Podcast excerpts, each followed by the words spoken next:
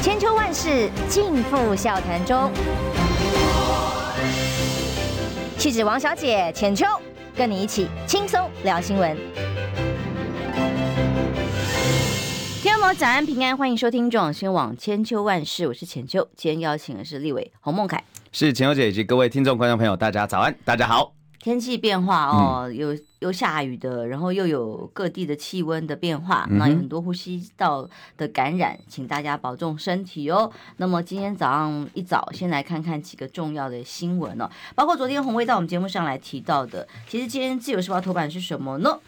通常都是风向球嘛，我都会特别看一下，叫做蓝白河这个过程啊。我们现在已经尘埃落定，各自归队，结果呢？检调单位要办呢，要把侯科朱马四个人的密商列为被告，说这个涉及搓圆仔汤。当然，这也是有几个什么侧翼啊、网红啊跑去告发嘛。那也是因为柯文哲自己突然冒出来一句说有人要给他两亿美金，要他当副手，以至于列被告。好，那这个东西显然是在选前，现在今天已经正式是三字头三十九天，哦，大选三十九天的时候，显然这时候司法大戏是一个哦，除了这个案子之外。也还有巧心要办啊，但是他们自己民进党的相关案件有没有要办呢？大部分我们所知道的这个弊案几乎都没有什么消息。黄威昨天所提到的这个潘梦安的案子呢，就说是不是在屏东他担任县长期间，有一些跟他在光电方面利益合作蛮多的啊，或者是说他所通过审核的相关厂商，他到台北来住，当了赖清德的竞选总干事之后呢，哎，他住的房子很豪华，哎，五千六百万的豪宅没问题吧？付两个车位哦，就昨天他就立刻出了出示了这个租赁证明跟转账汇款证明，说他每个月租六万块了哦，完全没有问题等等的哦。那问题是。当媒体说，那我们可以拍一下汇款单呐、租赁证明的时候，大家对方的反应想不到是说，发言人说不能拍，这涉及个资。嗯。这合理吗？要适宜的话，一般过去哦，包括之前高虹安被说这个豪宅啊，民党打成什么鬼样子啊？在打他的那过程当中，高虹安是直接把这个租赁证明跟汇款单把个资码掉之后贴在脸书上供大家看，以昭公信的。可是昨天这一份租赁证明跟汇款单却是连媒体后要拍都不能够详细拍，只能在面前这样晃过一下就没了。这样子是符合可以以昭公信的标准吗？最直接了当的方式，一刀毙命，要把这个议题给结束，那就是把所有的证据、所有的汇款单记录一五一十摊在阳光下，一目了然，一次解决，完全不用再吵了。但是昨天我们看到赖办的发言人他们出来讲，是拿了一叠啊，甚至王鸿薇还形容说这像一堆一叠卫生纸，为什么？因为它就是一叠的这个记录，可是没有，如同刚刚简秋姐讲，就说没有给媒体朋友。来看说到底内容是什么，所以我们当然就知道是说，哎，这当中是不是有一点猫腻，或者说，哎，有一点心里有鬼的感觉？因为其实我们以前到现在有任何的这种记者会，其实各自当然要保护，你就把各自处理掉就好了。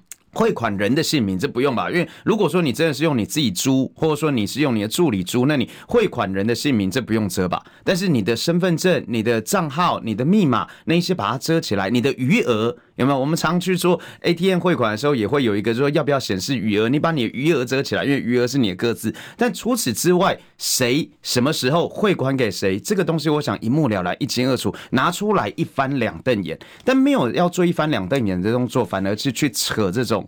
呃，民粹式的讲法，第一时间先讲什么？第一时间，昨天呢、王宏威他的一个爆料，我相信宏威他因为从去年进入到立法院之后，其实他这一年里面，他确实是我们的接臂女王啊。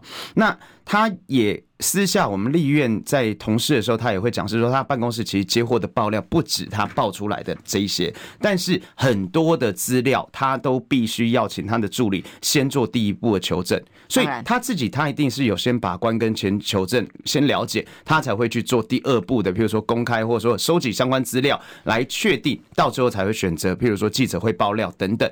好，那第一时间。赖办那边昨天讲什么？昨天讲是说啊，这个是北上啦，然后呢，这个是呃租屋啦，好，然后呢拿出这样的一个单据，但是单据又不清不楚。那再来呢，又在讲说这个单据是不是能够公开透明给大家看的时候，他反而去反操作，说看不起从中南部上来北部打拼的人吗？你看，这又是变成是要操弄那种族群对绿战蓝绿，没有人讲说你北上来到，哎，就是南部人来到北部人一定要买屋或租屋，没有。但重点是你是一个之前的屏东县长，而且你现在担任的是赖清德总统候选人的全国总干事，位高权重，哎，理应利益回。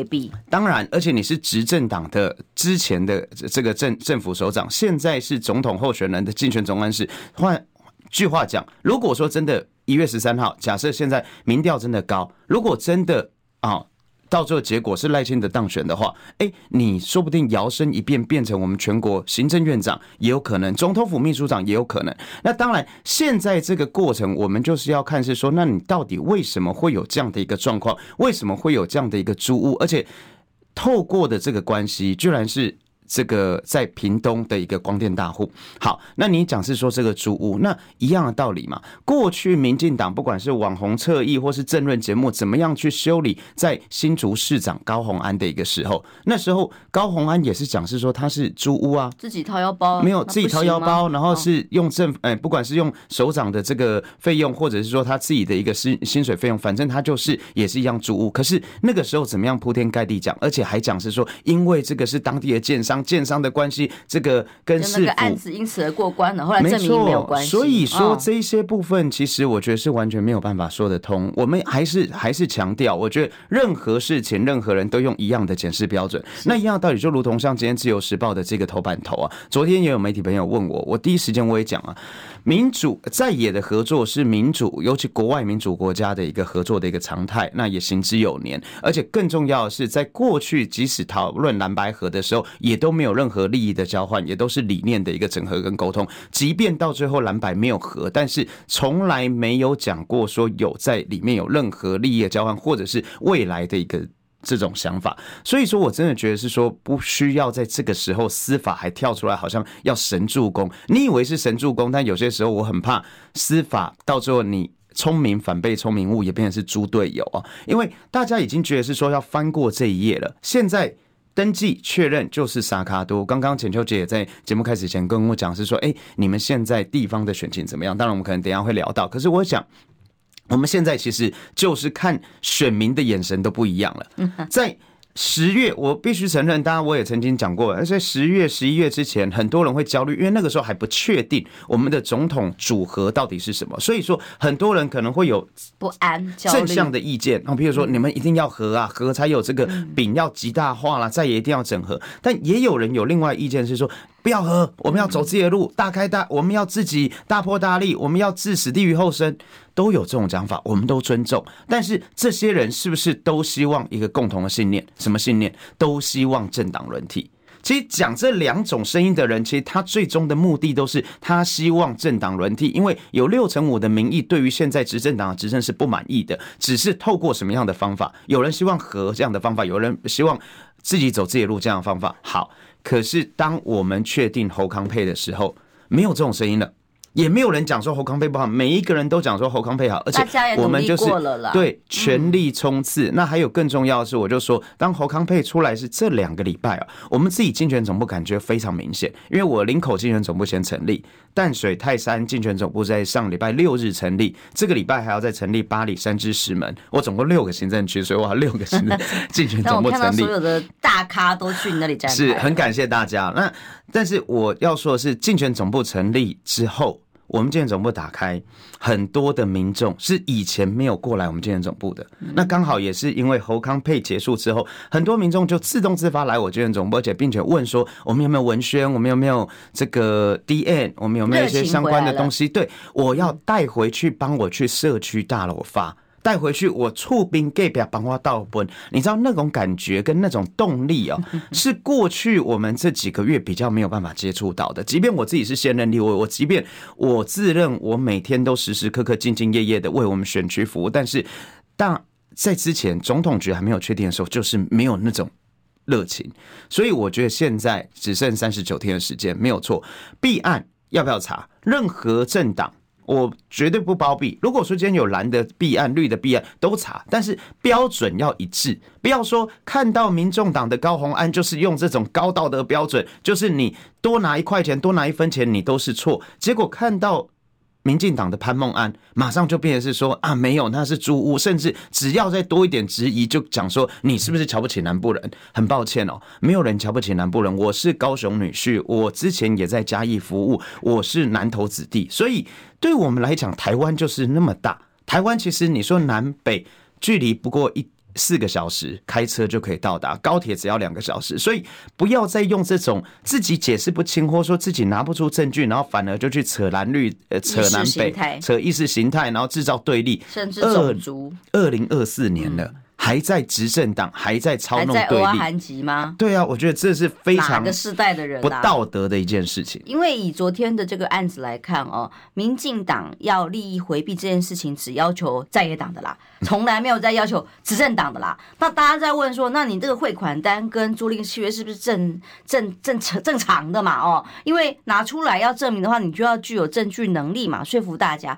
他居然是完全不给拍的状况，怎么信任嘛？那接着林楚英。啊，或者其他民党的议员来帮他。呃，立法委员们来帮帮忙开记者会站虾的时候，就开始用抹黑的手段。那例如说林楚英就自己报说，我就住在楼上，所以他们都是豪宅邻居就对了啦。哦，那然后呢，然后就说，哎、这个王鸿薇啊，自己也有三栋豪宅，如何如何的。他本来长期住在台北，在台北工作的人，然后买的是老公寓，或者是父母继承来的那种四层五层那种公寓型的哦。那如果可以跟五千六百多万的豪宅啊比，那可就厉害了，就是说他们对于自己本身可能被质疑的地方，从来没有解释清楚过，或者是没有意愿要解释清楚哦，先随便撇干净。现在选民真的这么好骗吗？我们真的这样可以被糊弄吗？不过昨天直播室上好朋友，你们都猜错了哦，你们都在猜说那个租金可能只有八千块了，嗯，就人家八千感觉是民进党的这个标准，所以其实潘孟安算是租贵了，据说 据说是六万块，哎呀还要含早餐不是吗？所以是贵了吗？那重点是有没有机会厘清清楚？如果不政党轮替，就没有机会。当然，结论就是这样。我觉得他们当事人继续跟这个厂商利益挂钩，然后就直接摆明说，我就我就是喜欢啊，不然你们要怎么样？其实太多的例子，从过去到现在，真的远的不讲了。你说疫情期间的那一些合约，到目前为止都还没有说清楚啊。那还有就是到疫情结束之后，比如说像鸡蛋合约。到目前为止，我们我我们不知道，真的，观众朋友不要想说，听众朋友不要想说，我们过了三四个月，好，现在大家鸡蛋使用无语，我们就忘记这件事情。国难当头，有没有人发国难财？我觉得这是最要不得的。鸡蛋没有的时候，居然有人如果说可以利用这样的机会上下其手，我就问，到目前为止，大家还是没有政府部门还是没有讲清楚，六月进口的巴西鸡蛋，它是从哪一个农场进口的？因为那个时候五月的时候，巴西是有禽流感的疫情的。那那个时候，日本是有暂停四个巴西农场的省的鸡蛋的省的进口的。所以我们都一直在讲，是说你如果说你有合约，或者说你刚刚有检疫证明的话，其实你农场是从哪一个地址？生产地在哪里？到目前为止，政府是没有公开的哦。它也是一样哦，它就是就像刚刚我们讲说潘孟安的这个合约一样，它是直接不秀给你看哦。政立法委员透过宪法给予我们的职务，要求说行政部门给我们相关的资料，我们要来问政，以及我们要来了解，不行，它是没有提供的。所以这一些种种的弊案，你说。真的我们要让他船过水无痕吗？真的我们要让他就觉得说得过且过吗？或者说，即便是有人就这样从中上下其手，然后发国难财，我们就当没有这一回事吗？我觉得公平与正义，有些时候大家会讲是说啊，这个社会没有正义，但是有些时候是正义并不是不到，但是他可能会晚到，但他可能会迟到，可是他不能不到嘛。那一样的道理，如果说现在我们剩三十九天有机会政党轮替，真的政党轮替之后。我也要求，我如果说政党轮替之后，我是执政党的立委，我不，我绝对紧盯执政党，不要滥用行政资源，不要滥用行政的手段，不要滥用司法的体系。但是如果该查的、该办的，一定要公开透明的，让所有国人了解。我觉得这是最基本的态度。那一样，现在的执政党。你过去七年多的时间，你把台湾的社会到底是变得比较好，还是变得比较差？不要告诉我冷冰冰的数字。每一次讲到说，哦，现在我们台湾的经济变比较差，物价上涨，然后房价高涨，薪水不涨，很多执政党的护航者都只会喜欢讲啊，股市上万点呐，怎么样？哦，那这个台股现在指数比港股好了，怎么样？我们就问，到底全台湾两千三百多万人有多少人参与股市？我我我觉得相对来讲，大部分人可能是被被消息面，你看高端是是谁在赚？没有错，就真的有办法。我们消息面是被坑杀，有办法上下其手的，可能更多。好，但最重点是。民进党在野的时候不最喜欢讲嘛？不要马政府不要讲冷冰冰的数字啦，告诉我真实的民意。那一样，我们就告诉你真实的民意。真实的民意就是现在普遍大多数人都觉得说，没有二零一六年过得比较好嘛。那没有二零一六年过比较好，尤其是像这这几天，昨天、今天啊，上班、下班、上班时间都下雨天。我相信今天也有很多这个这个上班朋友，对，在上班族的朋友，我们真的还是希望是给他很正向、很阳光，因为改变才有机会，改变才能够让我们的生活越来越好。所以这也是为什么我们一直强调是说，过去不满意的，你不要放弃我们的选票。一月十三号是有个政党轮替，是有个改变的机会，大家一定要把握。没有啦，因为我们一般小老百姓，我们诚实。纳税，面对这些哇，勾结来勾结去，那或者是有各种好处，吃干抹净。那小老百姓看到那种不用纳税的违建的，什么事都没有的时候，大家真的是觉得情何以堪啊！嗯、我们休息一下，回来马上还有更多深入的议题来跟大家讨论哦。二百二九三十，哎哎哎，三爷，你在算什么啊？我的剩三十万，什么时阵会到啦？中广新闻网 YouTube 频道即将要迈向三十万订阅喽！在这里，我们有最全面的新闻，最犀利的分析。现在就打开 YouTube 搜寻中广新闻网，按下订阅，开启小铃铛，陪我们一起冲向三十万订阅吧！千秋万世尽付笑谈中，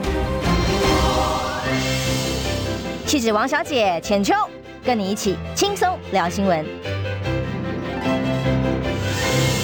欢迎回来，中央新网千秋万世，间邀请的是立伟洪孟凯，是浅秋姐姐各位听众观众朋友，大家好。这两天呢，其实一段时间以来一直都有这个演习。那这个演习刚刚结束，叫做红色警戒吗？那这个演习呢，是在蔡英文总统受访说，目前不是中共大规模犯台时机哦来办的演习啦。嗯，那可是呢，虽然总统说我们不危险哦，至少四年前说很危险，现在说不危险嘛，但这个相加强民防训练救护。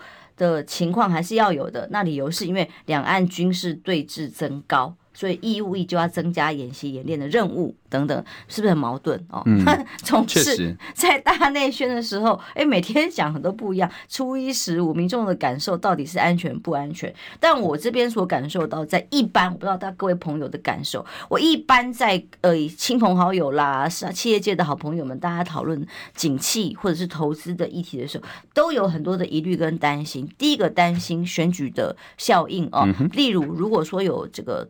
区域的竞争跟这个呃战争的风险的时候，投资的时候，外资第一个就不担就不放心嘛，就不会进场。再来就是连到底接下来。明年投票之后的结果会是什么？大家很担心啊！哦，就说哎，那个股票不要买啊，担心涨跌啊，哦，或者是说房地产啊。那淡水我还听到，因为刚好这两天就问碰到淡水的朋友，就会来问问委员呐、啊。淡水朋友就说：“你看看我们淡水为什么房价一直没有办法涨？当然除了交通问题，再来就是先前那个演习多恐怖啊！对，淡水登陆、淡水演习、巷战抢滩，那当然会让整个。”在这边的民众或者是外地来的投资客都有疑虑跟担心啊，而这种战争的风险，现在在淡水人的心中也也也也也有也有这个多少造成的心理的恐惧嘛。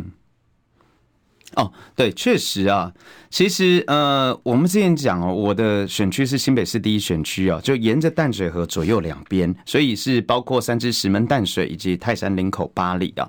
那左右两边这边之前汉光演习或者说我们相关演习的时候，是不是就演练？尤其是前几年都还没有，但是这几年演练什么登陆战、巷弄战。那就是沿着淡水河进来哦，长驱直入进来，然后就是要进入到这个台北的中心。那我就问了，如果说真的有这样子战争的风险或可能性，然后现在演练这样的情况，那不就是代表我们淡水左右两左右河岸，八里淡水就是战线第一排？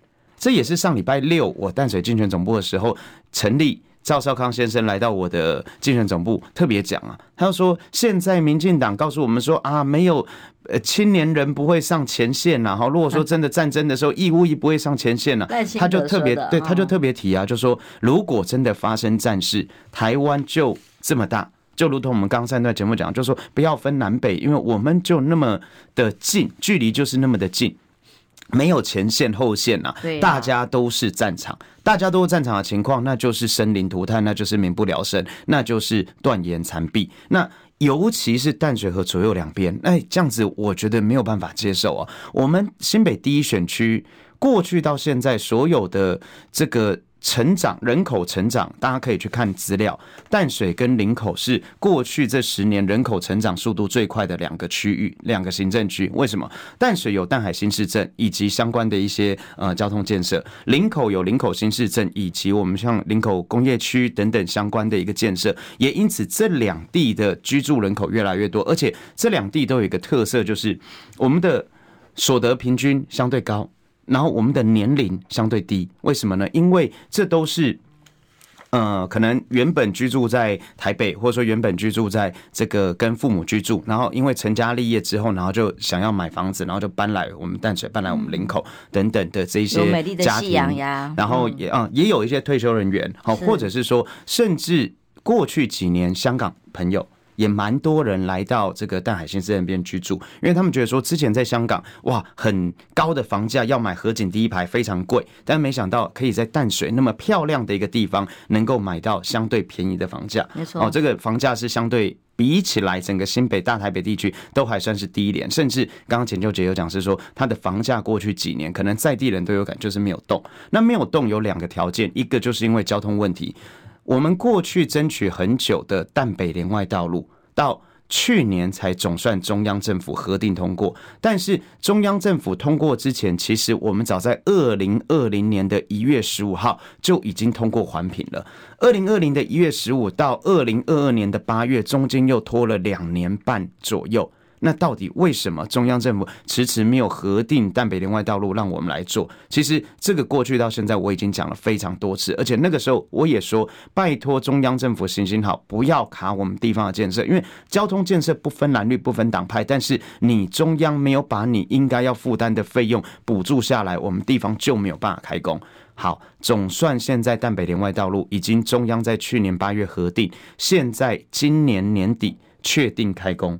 所以大家会之后期待，淡北道路就是另外一条淡水人安全回家的路，也是六日的时候，如果说有一些。喜欢来北海岸、来淡水观光的好朋友，你可以来行走的路。今年底确定开工，这个是明确的。新北市政府已经定出来它的开工计划了。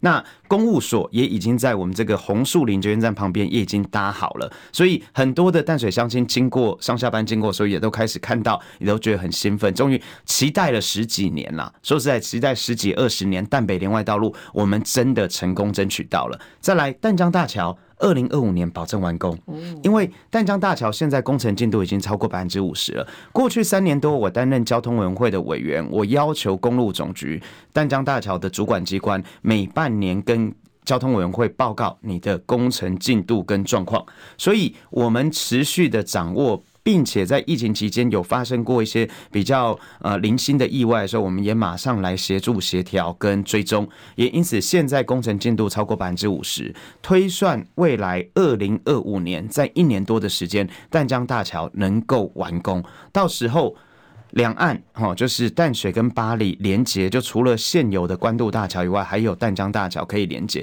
我想这对于。民众交通来讲会更加的方便。好，所以整个讲起来，只要能够把交通问题给处理完毕之后，剩下就是更大的议题，就是国安议题。我们真的希望战场有一天发生在台湾吗？我想，任何台湾两千三百五十万人，看看乌克兰，没有人希望。巴勒斯坦是，甚至乌克兰，我今天早上看的新闻哦，是法国的总理好像前往乌克兰访问还是什么，他甚至讲出说，有可能他们评估。乌俄战争要持续十年之久，好可怕！我觉得没有办法想象哎。当初乌俄战争一开始的时候，专家讲说一个月结束，两个礼拜结束，到三个月结束，到冬天前结束，到一年后结束，到现在已经要两年了。结果现在法国，因为我节目上有很多专家评论，马上什么保证年底一定会结束什么的，是。结果你看看现在，没错，那现在居然讲是说有可能要拖十年，十年是什么意思？就比之前。二战八年抗战还要长，还有断言残壁，没有办法建设，没有办法有好的生活、正常的生活，持续的战火无情蔓延，而且以乌俄战争来讲，俄罗斯它可能经济会受损，但是最严重受伤的是谁？是乌克兰呢？当然，战场在乌克兰上哎，你没有办法想象乌克兰人民在现在已经两年的生活，你跟他讲是说你还要再忍受这样的生活八年。天呐，我真的没有办法想象。好，所以拉回来说，我只觉得现在为什么大家一直讲到二零二四年是战争和平的选择？这真的不是危言耸听，因为美国之前有很多的智库专家学者也都常讲啊，二零二五年有可能战争，二零二七年有可能战争，二零三五年有可能战争，这不是无的放矢啊，但是。简小姐，你刚刚有提到一个，就说，哎，好像逻辑也是变来变去哦。一下子说很安全，大家 不用担心哦。这个陈平时期，一下子又说，哇，我们现在兵凶战危很危险。我就想到网络上的用语啊，党说你安全，你就安全了；党说你危险，你就危险了，不是这样吗？所以好像过去我们不能说。我们大家都有一个正常逻辑思考判断，不要说执政党告诉我们，我们就听什么。执政党拿人民的钱来洗人民的脑，这样的一个行为，我真的觉得已经到了最严重的时候了。二零二四年真的是我们要把这样的行为给砍断。如果我们没有办法再把这样的行为砍断的话，很抱歉，我都觉得说之后我们所看、所听、所闻、所见，可能真的背后都会有执政党预算操弄的影子。今天孙小雅哦，就是 AIT 在台的代表处长啊，他还特别有个公开的发言，我觉得值得关注。他是说，无论哪个政党执政，美国对台政策不变，而且呢，尤其是他强调啊，拜习会之后，更明确的表示不会基于利益，呃，任何的利益去抛弃台湾吗？不会啊，那所以。是不分政党的，对台湾各个政党党派都会给予强力支持吗？嗯、那这个跟这个当然啦，有时候场面话说一说啦。那他对台湾的影响，或者是想要参与台湾的选情，呃，难免啦啊，都是有的啦。但至少他公开讲了一件事情说，说也不是你民进党拿来大外宣的啦。哦，虽然有美国阿公哦，也有美国故乡在美国的副总统哦。嗯回来台湾这一组参选人，但是孙小雅说：“我美国不管哪个政党执政，执政对台湾政策都不变。”这当然也是美中关系要平衡的一个重点。可是钱小姐，你有没有注意到，她说对台的美中关系不变，对不对？都对台的这个政策不变嘛，就代表是美国从头到尾自始至终反对台独哦。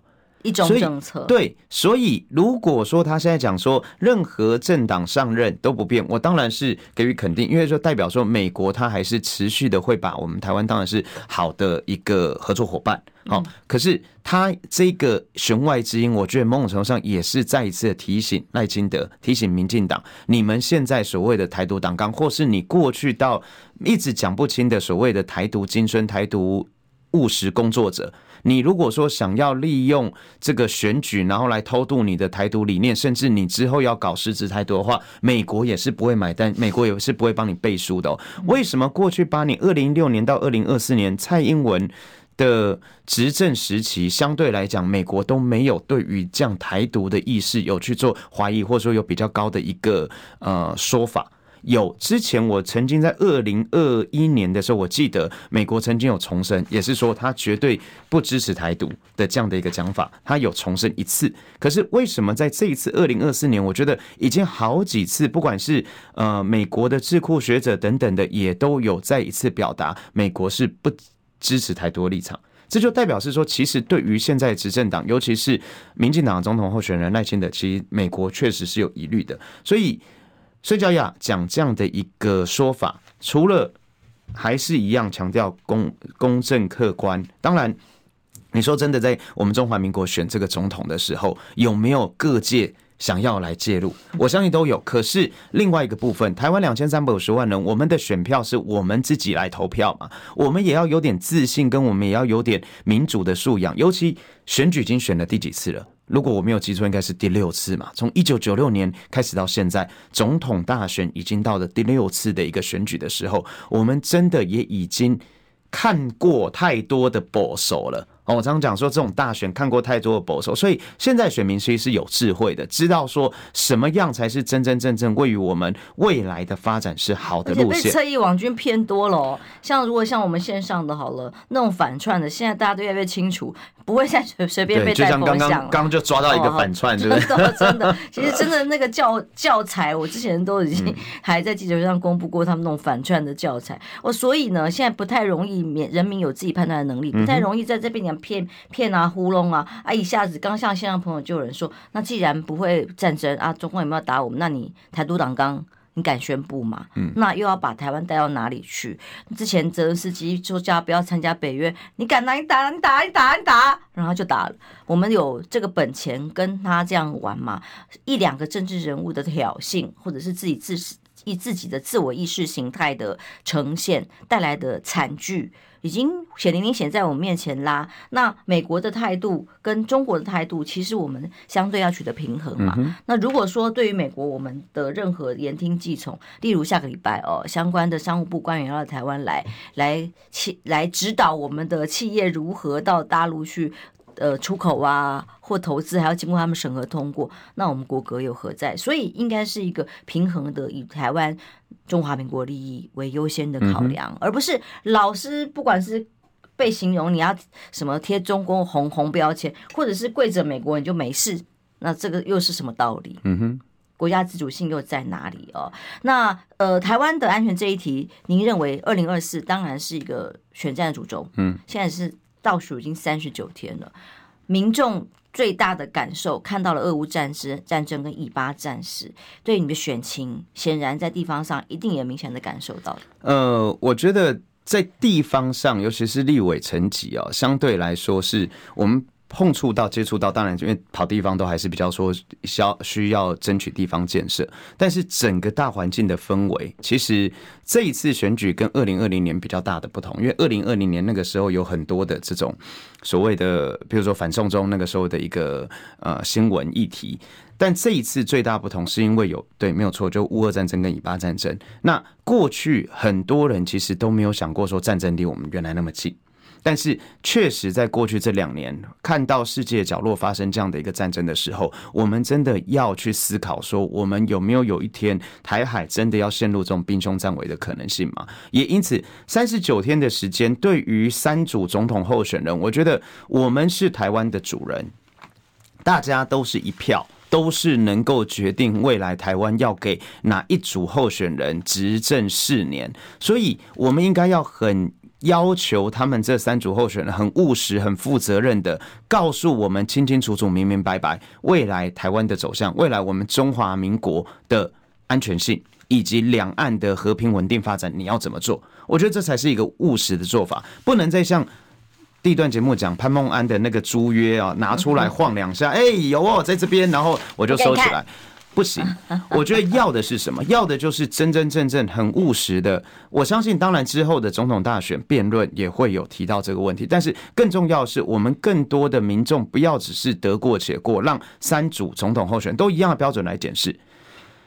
侯友宜，因为我自己是国民党的立法委员，所以我最了解他，就是他是反对台独，自始至终反对台独，他也反对一国两制。那他希望是能够在和平、稳定、务实的情况下恢复两岸的交流，甚至观光先行，甚至经济先行。所以我们就讲说到现在，我自己在交通委员会，所以我知道说过去三年多的时间，疫情期间，饭店、旅游、住宿、观光、餐饮、运输业者真的非常辛苦。当今年二零二三年全世界大家都在抢观光财的时候，只有一个地方，就是我们台湾。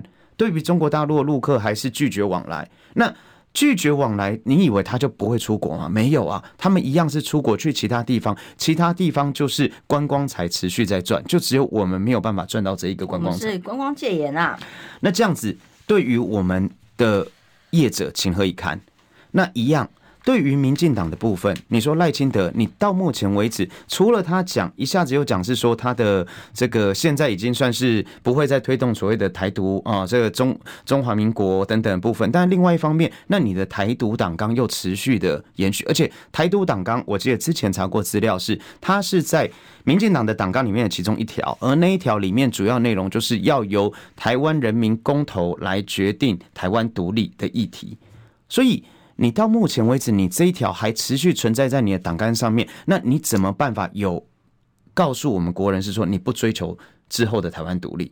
所以这些部分其实都应该是说明清楚的地方，没有说明清楚，我们不要轻易的放过，就如同我们去我这没我们去买卖东西啊。你可能你都会在问清楚之后，你才想要买，你才想要来这个选择这个商品。那一样的道理啊，我们连看一个东西、买一个东西，几百块、几千块，我们都会多问比价，比货比三家不吃亏。那为什么决定台湾未来四年命运的总统候选人这三组候选人，我们选民不会更要求多一点呢？所以真的大家都不用回避。而我们担任立法委员，我们当然是民意代表，我们也会透过不同的。议题方式监督来凸显这三组候选人的优劣，但是更重要的是选民要有智慧，不要真的是被牵着鼻子走，或者是说真的只是基本交易派，或者是真的只是说看到蓝的就投蓝，看到绿的就绿。我觉得这大可不必。二零二四年还是再次强调，在赵少康先生，我觉得他定义的非常好，在经济上是停滞与发展的选择。在政治上是贪腐与清廉的选择，在中华民国未来发展上是战争与和平的选择。能够选择好，我们就会有清廉发展跟和平的未来可以走。好，我们休息一下回来，因为孟凯委员是在交通委员会，还有很多交通委员会的议题，待会儿休息一下我们就来讨论喽。想健康怎么这么难？想要健康一点都不难哦。现在就打开 YouTube，搜寻“爱健康”，看到红色的“爱健康”就是我们的频道哦。马上按下订阅，并且打开小铃铛，就能医疗保健资讯一把抓。想要健康生活，真的一点都不难，还等什么呢？爱健康的你，现在就打开 YouTube 订阅“爱健康”。千秋万世尽付笑谈中，气质王小姐浅秋。跟你一起轻松聊新闻，迎回来中央宣网千秋万世哦。刚刚洪孟凯委员谈到了很多，从两岸议题到经济议题，到淡水的交通建设啊等等的。当然，孟凯是在交通委员会哦。是。今天在新闻上面，我们看到的是您们在立法院交通委员会里面审查中华邮政的预算啦。哦，昨天就发现说。怎么那个哀邮购中华邮政好像只是在帮这个农委会，哦，现在已经叫农业部了，对不起，卖水果嘛。那农业部没有忘记，动不动就可能某些两岸之间的沟通没有通畅的时候，呃，到底有没有农业检验呐？呃，农农产品的。农药啦，或者是相关的品质检验啊，没有过关的时候啊，我们又被禁了，啊，或者是各种的渔业、各种的项目啊，啊，结果一被禁的时候，马上这些农产品呢送到军中去，送到学校去哪里去啊？大家帮忙买啊，结果哀邮购中华邮政，结果反而都在做这种擦屁股的事情，所以你才会觉得这个事情是有点本末倒置了吗？是，现在选举虽然说还剩三十九天，但是我是身为现任立法委员，该对政府的监督以及对预算的把关绝对不手软，也绝对不会浪费一丝一毫时间。所以这是昨天我们在交通委员会审明年度中华邮政的预算基金预算的时候，我提出来的。其实。我要先强调，我自始至终没有反，不会反对说我们推广我们台湾的农产品，因为能够把我们台湾好的农产品推广出去，我觉得这个是正向的，是有帮助的。但是 I 邮购中华邮政下面 I 邮购过去爆发很多的一个弊端，什么弊端，或者说很多怨声载道的事情，就是说当业绩不好的时候，要求下面的邮务同仁，要求邮局的同仁，大家帮忙订冲业绩哦，还有。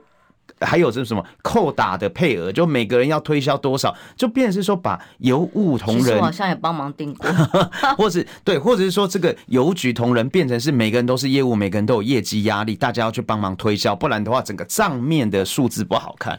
那我们昨天在啥时候，我们就讲说，那 i 邮购你推出了那么久，你的定位到底是什么？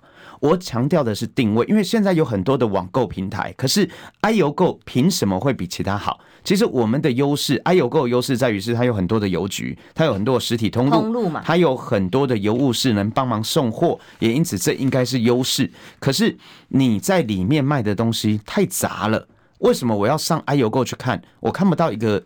真真切切的一个特色，你有农产品，你有水果，你有生鲜，你有衣物，你有保健品，甚至我看到运动赛事都有。哎，我自己是运动迷啊，我觉得好像不错。我点开运动赛事，大家要去看 i 邮购的网站，运动赛事点开里面是卖餐厅的食品券啊，很奇怪吧？餐厅的食品券，然后再卖那个机车的防风头套。我说这跟运动赛事有什么关系？所以。当你什么都卖、什么都砸、什么都不精的时候，你难怪这一个平台没有人想要使用。因为当人家想要找好的东西的时候，人家反而会找其他的比较特色或是比较专门的一个通路嘛。所以我也在想啊，如果说你真的委外会比较有绩效，对，如果说你真的就是 i 邮购好，我就定位就是要帮台湾的农产品推广的话，那你干脆叫农爱邮购啊，农爱邮购，不，大家农来农来农爱，还有。交通部下的中华邮政，你做的事情还是以邮务，还是以运这个相关的邮政为主？结果你好像都是在帮农业部这边擦屁股嘛？所以我真的觉得是说本末倒置。所以昨天讨论也，我也觉得说很感谢媒体朋友，大家有看到这样的一个呃问政咨询，能够再多报道出来。我们也希望重点是要中华邮政改善。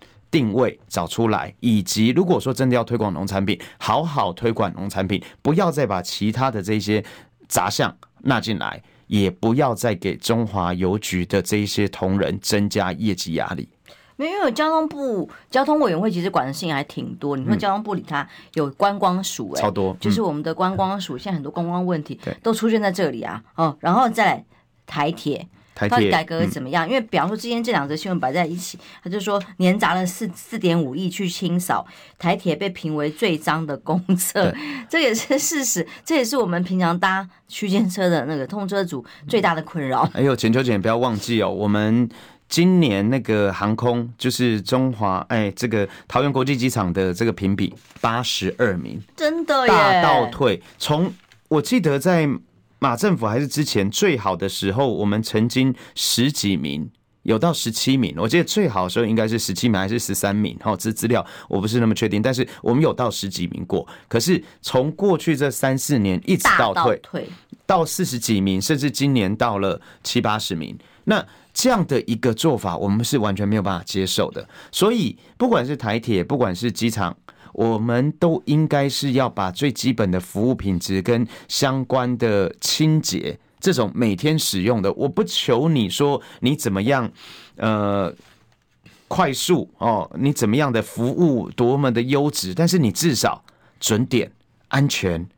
清洁，我想这是最基本的嘛。这也是台铁从以前的台铁局，现在变成是台铁公司。明年一月一号，在不到三十天左右，它就要民营化，它就要挂牌上市了。那怎么样能够要求的？所以台铁不要一方面只想要告诉我们说，为了公司化公司化，但一方面最基本的基本功一定要做好。我想这一点也是我认为说，今天这样的两个新闻出来，那还有机场公司。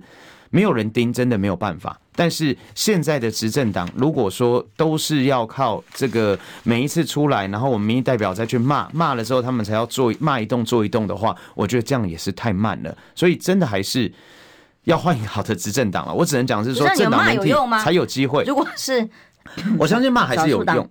我觉得骂还是有用，但是一样的道理，就是国会如果没有过半，当然他可能也会觉得是说当。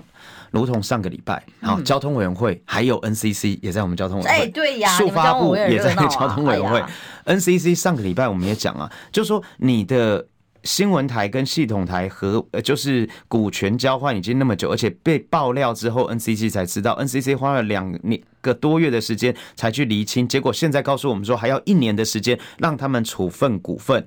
然后处罚是什么都不知道。三立中家的入股案，对，结果我们居然还在民进党委员多数的一个情况下护航，让他们明年一一一三年的预算能够审查通过。我觉得这就是变成说，当我们完全没有办法接受 NCC 这样的一个独立自主机关还可以运作的时候，但是我们讲了半天，在那边抗议了半天，程序发言了半天，可是民进党过来就说来表决啊，六个人就把我们的提案给否决掉了。而为什么我那时候一直讲说 NCC 其实年度预算先不审，不会有任何的。不会有任何的人员的权益受损，因为我们中华民国的预算法是规定人事费用不受立法院的一个冻结或是还没有审查来延后发给。换言之，薪水其实也不会扣到。但连这样子，民进党的委员都没有办法协助，都没有办法来一起认同的，就是要让 NCC 先把报告交出来之后，才来审他的预算。所以，我们真的。国会过半，我想是国会至少要多数啦，才能够真真正正的捍卫民意。那还有政党轮替的部分，确实也应该要让各位国人老板们好好的思考一下。因为像现在啊我们看到什么李贵敏所踢爆的八大行酷拍广告，我们其实不止如此，我看到好多大内宣，各个网站都看到了各种预算正在下，为了选举国家机器怎么动之外，刚刚苏喜文抖内了我们连续两个抖内，他说特征组没有用。我其实不太明白他的意思，他认为没有用的原因是因为成立之后，成立之后，基层的检察官变成无法主动侦办，侦办部会首长只能交给民进党籍的检察总长。他的担心是说，因为现在已经被民进党给控制了这个司法的机器，其实这个就是民众对于司法机关的不信任，这个是一件台湾很悲哀的事情。理论上，特侦组如果有他成立的必要，就是因为他有。高的授权跟权力，可以不受这些检察总长们的调动哦，各地检署检察长的调动，他可以有权去查，呃，像当初扁案。会被查出来，就是因为有特征组的存在，它可以打老虎啊。嗯，重点是那所以呢，特征组成立的必要性就是可以把高层的弊端哦，可以有机会防堵或追查出来啦。那至于现在各个地检署检察长这些人的投靠什么颜色的变化，其实这个是也要给民众检验的。现在的确是一个普遍的现象啊。这是一个沉默螺旋哦，这也是一个就是寒蝉效应。为什么过去执政？民进党执政七年多，连网红都会讲说，以前马政府时代的时候，是我骂政府，大家觉得好玩，甚至说骂政府这意见表达没有问题，甚至骂政府也不会担心秋后算账。但为什么现在骂政府是会被？网军出征，是会被寒蝉效应，是会被还会被送什么法办？对，社维法查查水表，然后甚至就会抹黑你，把你身家起底，然后开始去道德检验你的每一个发言，每一件事情，然后到最后把你人格毁灭。我觉得人格毁灭这件事情是会让很多网红、很多这七年多的民众是有感的。好，拉过来追根究底，这其实就寒蝉效应。所以不要认为是说。呃，如果政党轮替之后没有改变啊，下面还是这样子一样烂，那我们就要想办法变好。其实今天节目时间真的非常的短哦，但是我三十九天的时间，我身为四十岁的一个立法委员，算是国民党或者说算是国会里面的中生代啊，我还是希望所有国人真的好好思考一下，是说，当我们今天在选择一个，我们不能因为说我们认为啊，选一个人换一个政党也没有用啊，下面还是一样烂啊，我们就不去改变，我们就不去追求改变的一个机会。重点在于是说，当我们现在生活真的有没有比二零二二零一六年来的好？民主政治真的是这样，我自己非常有感受。如果说民进党执政党真的做得好，我们欢迎你继续支持；但如果说做不好的话，为什么不能给我们机会？过去我们也在野了八年，我们也确实深切检讨反省。至少说我在立法委员这过去这三年多的时间，在地方我敢监，在中央我敢监督，在地方我拼建设。我要的就是让大家可以看到说，新一代的不管是国民党的民意代表，不管是我们四十岁的。中生代的民意代表，我们可以是好好的理性监督，为人民把关，并且我们在地方是可以不讲党派，但我们只要对地方好的事情、对的事情，我们就持续做。那如果说我可以让我的第一选区能够让大家看到我们的努力，那为什么不给全台湾也一个机会，来让大家看到说有一个不同的人来领导的时候，有一个不同的努力，并且能够让我们中华民国越来越安全？其实我自己是两个小孩的父亲，我一个三岁，一个四岁半。他们未来还要在台湾生活几十年，我希望可以给他们最好无忧的环境，让他们快乐的成长，快乐的学习。孩子有未来，所以我们才要更努力，不只是为了我们自己，也为了我们下一代。所以我想，这是最后三十九天我很沉重的呼吁，但是也希望各位听众、观众朋友好好思考，你的一票真的很重要。好，非常谢谢孟凯今天到我们节目上来。那么大家关心国家大事，最重要的是大家要一起监督喽。拜拜。